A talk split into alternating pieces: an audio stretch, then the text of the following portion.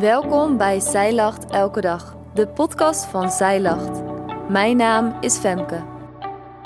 Dit is de overdenking van 2 februari, geschreven door schrijfster Corline Hoefnagel. Ken jij het lied Je draagt het niet alleen van Martijn Buwalda? Pas dacht ik aan dit lied. Ik liep door een kringloop en zag een oud bordje hangen.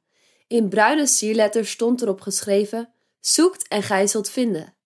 Hoe vaak heb ik die belofte wel niet gelezen? Precies op dat moment dacht ik aan de eerste regel van Martijns lied: Voor wie zoekt, maar nergens vindt. Met welke uitspraak voel jij je meer verbonden? Misschien wel meer met de regel uit Martijns lied dan met de spreuk op het oude bordje. Er zijn tijden waarin je God zoekt, maar hem nergens vindt. Precies zoals Martijn zingt. Vandaag wil ik het met je daarover hebben. Ik wil graag Amos 5 met je lezen. In het eerste vers staat: Luister naar dit woord dat ik aanhef over u. Een klaaglied, huis van Israël. Met deze woorden begint Amos. Hij heft een klaaglied aan over het huis van Israël. Een klaaglied vanwege de zonde van de Israëlieten. Dit is het klaaglied dat Amos over Israël aanheft. Dat staat in vers 2. Zij is gevallen, zij zal niet meer opstaan de maagd Israël. Zij ligt verlaten op haar land. Er is niemand die haar opricht. Amos laat zijn hoorders al het ware hun eigen overlijdensbericht horen. Het klaaglied wordt nog indringender, doordat Israël wordt voorgesteld als een maagd, een jonge vrouw in de kracht van haar leven. Dit klaaglied wordt aangeheven over de mensen die de Heer niet zoeken, maar God biedt ook de mogelijkheid om te blijven leven. Want hij zegt namelijk in vers 4 zo zegt de Heer tegen het huis van Israël: Zoek mij en leef. De mensen die God zoeken zullen dus niet sterven, maar leven. Ben je wel eens iets kwijtgeraakt? Ik wel, want ik ben soms chaotisch. Als ik een onbelangrijk briefje kwijt ben, maakt het me niet zoveel uit. Maar ben ik mijn autosleutel of mobiel kwijt, dan is het een ander verhaal. Is dat herkenbaar? Kostbare bezittingen die je kwijt bent, wil je zo snel mogelijk terugvinden. God vraagt aan van Israël en ook van ons dat we Hem op zijn manier zo zoeken. God is heel kostbaar, want zonder Hem is er geen hoop en geen toekomst. Ben jij God kwijtgeraakt? Dat merk je misschien niet altijd gelijk, maar je merkt het vaak wel de gevolgen ervan. Je gaat met tegenzin de Bijbel lezen of je voelt niets meer tijdens het zingen van aanbiddingsliederen. Het contactsignaal met God is weg. Soms kun je God kwijtraken als er iets heftigs in je leven gebeurt. Het is een benauwende ervaring als God zich verbergt in bange tijden.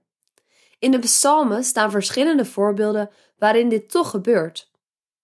In de diverse psalmen, zoals Psalm 22 of 73 en 88, staat de roep: Waar bent u God? Waarom hebt u mij nu juist verlaten? Het kan ook zijn dat je God juist kwijtraakt als alles voor de wind gaat. Dat kan langzaam gaan. Je gaat steeds meer op jezelf vertrouwen en je hebt God steeds minder nodig. Op een gegeven moment raakt het geloof je gewoon niet meer. Dan besef je het, je bent God kwijt. Gods boodschap is helder. Zoek mij en leef. Er staat dus niet, vind mij en leef. Er staat alleen maar dat we God moeten zoeken. Blijf dat dus ook doen, ook al kun je Hem niet altijd vinden. Maar hoe doe je dat? Hoe moet je God zoeken als je niet meer het voelt bij geloven? Ik hoorde pas een verhaal over de vrienden woord, geloof en gevoel. Deze drie vrienden liepen achter elkaar aan over een smalle muur. Voorop liep het woord. Het woord was het kompas. Hij wist de weg. Vlak achter het woord kwam het geloof. Het volgde het woord en zo wist hij de weg. Achteraan liep het gevoel. Maar op een gegeven moment dacht het geloof: komt het gevoel eigenlijk nog wel mee? Hij draaide zich om en zag dat het gevoel inderdaad een eindje achterliep. Hij wachtte daarom op zijn vriends gevoel en draaide zich toen weer om, maar het woord was intussen al een eind doorgelopen. Het geloof kon het woord niet meer goed zien in de verte en viel daarom van de muur af. De moraal van dit verhaal? Focus je niet op je gevoel, maar focus je op Gods woord en op de beloften die daarin staan. Deze mag je blindelings vertrouwen. Hoe donkerder het dal, hoe meer je op Gods woord mag richten. Zoek God niet willekeurig, maar zoek Hem vanuit Zijn woord. En weet je wat nou zo bijzonder is? God zocht je al veel eerder dan jij Hem. Hij weefde jou met zorg in de baarmoeder, dat staat in Psalm 139, en zocht jou toen dus al op. Al kunnen wij God soms niet vinden, Hij heeft ons al lang gevonden. Wij zijn God soms kwijt en van onze kant lijkt het contactlijntje dan verbroken.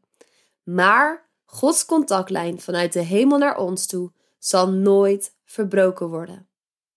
Zelfs als de hemel zwijgt, als je geloof bezwijkt, als je mij niet begrijpt, ik zal er altijd zijn. Je draagt het niet alleen. Op 14 februari start de 40 dagen tijd. In dit leesplan, Feest van Bevrijding, volg je de Israëlieten in hun reis door de woestijn van slavernij naar vrijheid. En je ontdekt samen met de eerste volgelingen van Jezus over het leven in Gods koninkrijk.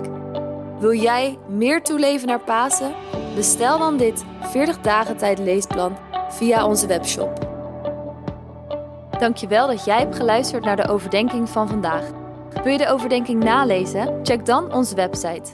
Je vindt er ook meer toffe dingen die jou helpen om de Bijbel vaker te openen, zoals boeken, Bijbels, cursussen en evenementen. Morgen ben ik weer bij je terug met een nieuwe overdenking.